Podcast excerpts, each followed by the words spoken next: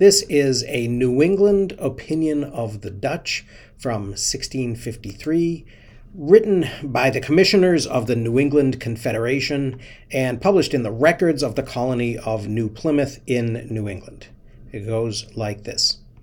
Information was sent by an Indian squaw to an English inhabitant in Wethersfield that the Dutch and Indians generally were confederated against the English, treacherously to cut them off. The time of execution to be upon the day of election of magistrates in the several colonies, because then it was apprehended the plantations will be left naked and unable to defend themselves the strength of the English colonies being gathered from the several towns. And the aforesaid squaw advised the said inhabitants to acquaint the rest of the English with it, de- desiring that they would remember how dear their slighting of her former information of the Pequots coming upon the English had cost them. The United English colonies, expecting a just and neighborly correspondence and intercourse from and with the Dutch living at and about the Manhattoes, that is Manhattan, which they call New Netherland, though the place falls within that part uh, or tract of America called New England, which both in Europe and here is well known by ancient, ancient patent to be granted by the kings of England to their subjects to settle and plant upon,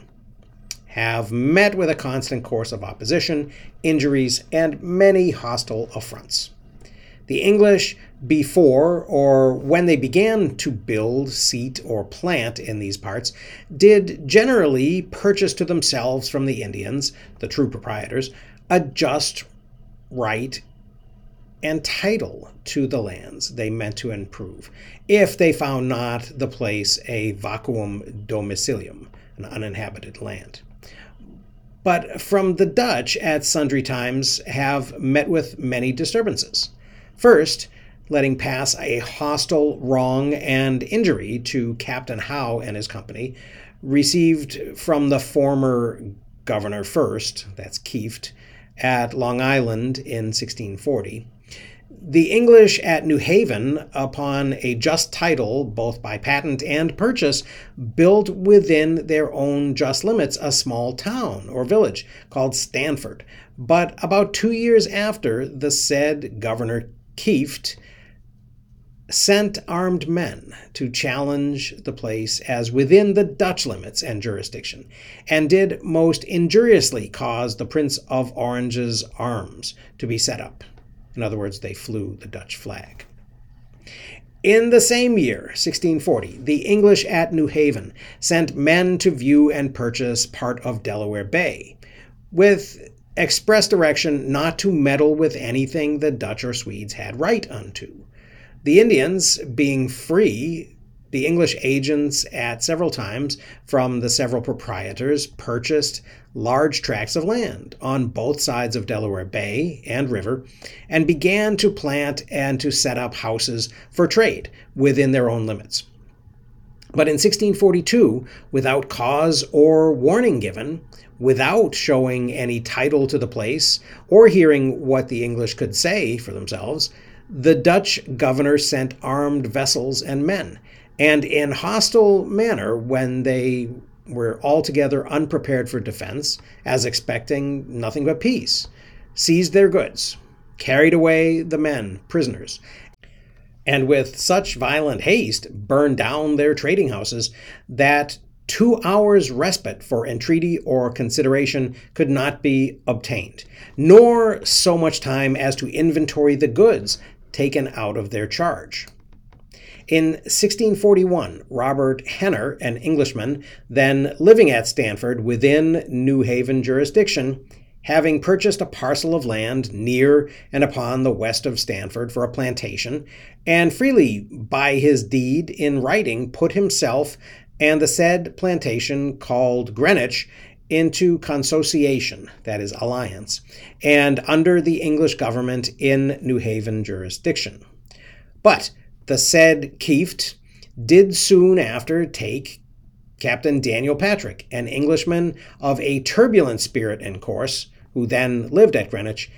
into his protection and unjustly wrested the whole plantation from New Haven. And still, injuriously and contrary to the present governor's solemn promise, as shall be more fully declared. The same is withholden and kept from the English. Mr. Lamberton, agent for the English at New Haven, coming from Delaware in 1642 by the Monhattos, by Manhattan Island, the Dutch governor aforesaid compelled him by threats and force to give an account of what beaver he had traded within the English limits at Delaware, and to pay recognition or custom for the same.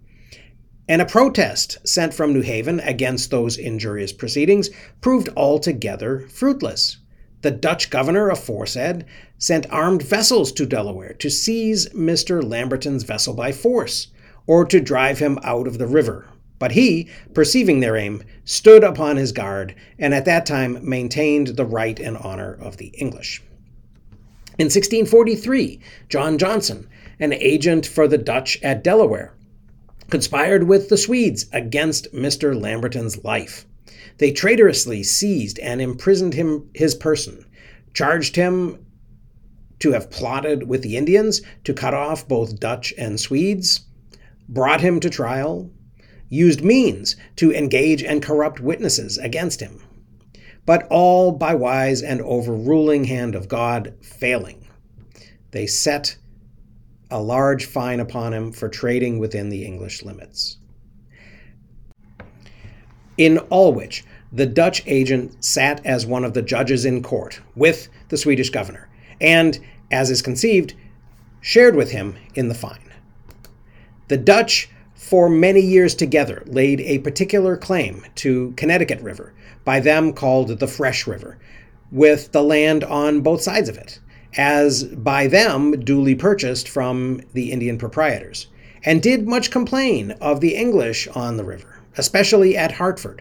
for usurping and withholding their right in those lands. To which the said English returned answer, clearing their right and proceedings. But the Dutch governor, not therewith satisfied, by letter dated July 20th, 1643, and directed to the honored governor of the Massachusetts, continued his complaint. Whereupon, the whole council of the colony considered the Dutch claim from the Pequots as themselves pretended, claimed that is, it 1640 with further light from Mr. Winslow, one of the commissioners for Plymouth, who discovered the said fresh river when the Dutch had neither trading house nor any pretense to a foot of land there, and understood that the English within Plymouth patent reseeded Atawannut and others, the true proprietors of the lands in question. Mr. Peter Stuyvesant, that is Stuyvesant, in 1647 succeeded William Kieft as governor of the Dutch plantations and began with some mixed compliments both to the governor of Massachusetts and to the governor of New Haven. He professed a resolution to hold good correspondence with the English colonies, but even then laid claim to all the land betwixt Delaware and Connecticut River as the indubitable right of his lords and masters, the States General of the United Provinces, or the West India Company, which his predecessor either never did or did more obscurely and soon after, in September 1647, he enlarged his claim to all the land, rivers, streams, etc., from Cape Henlopen, which may be about Virginia, to Cape Cod, from which, drawing any line to the north, northwest, and west, he wholly takes in or encroaches far upon all the united colonies. And about the same time, by way of protestation or command, he requires from the governor of New Haven both the Dutch merchants and their goods with recognition, and that some of his fugitives be returned, as if the New Haven colony were under Dutch jurisdiction. The Dutch, for private gain from year to year, have furnished Indians with a great store of guns, powder, and shot, a damnable trade, as the present Dutch governor in a letter calls it, which makes them insolent, injurious, and apt to disturb the peace of all about them. Besides what is passed betwixt the English colonies and William Kieft, before mentioned, the commissioners at several times complained of this mischievous trade to the present governor as carried on not only in a private, underhand way by particular traders. Lastly, to add weight to the promises, treachery and cruelty are in bloody colors presented to us and charged upon the Dutch governor by many concurrent, strong, and pressing testimonies of the Indians at least since the Hollanders, in times of treaty, began the unexpected war upon England. And since, instead of giving just satisfaction, they have proclaimed their resolution to continue it. The Dutch governor and his officials, as by the evidence following may appear, have been at work by gifts and promises to engage the Indians to cut off the English within the United Colonies, and we hear the design reaches also to the English in Virginia. They may have used more instruments and baits than are yet discovered, but the Indians roundabout, for diverse hundred of miles circuit, seem to have drunk deep of an intoxicating cup at or from the Manhattoes against the English, who have sought their good, both in bodily and spiritual respects. So these are the complaints against the Dutch by the New Englanders just prior to the taking of New Netherland from the Dutch by the Duke of York.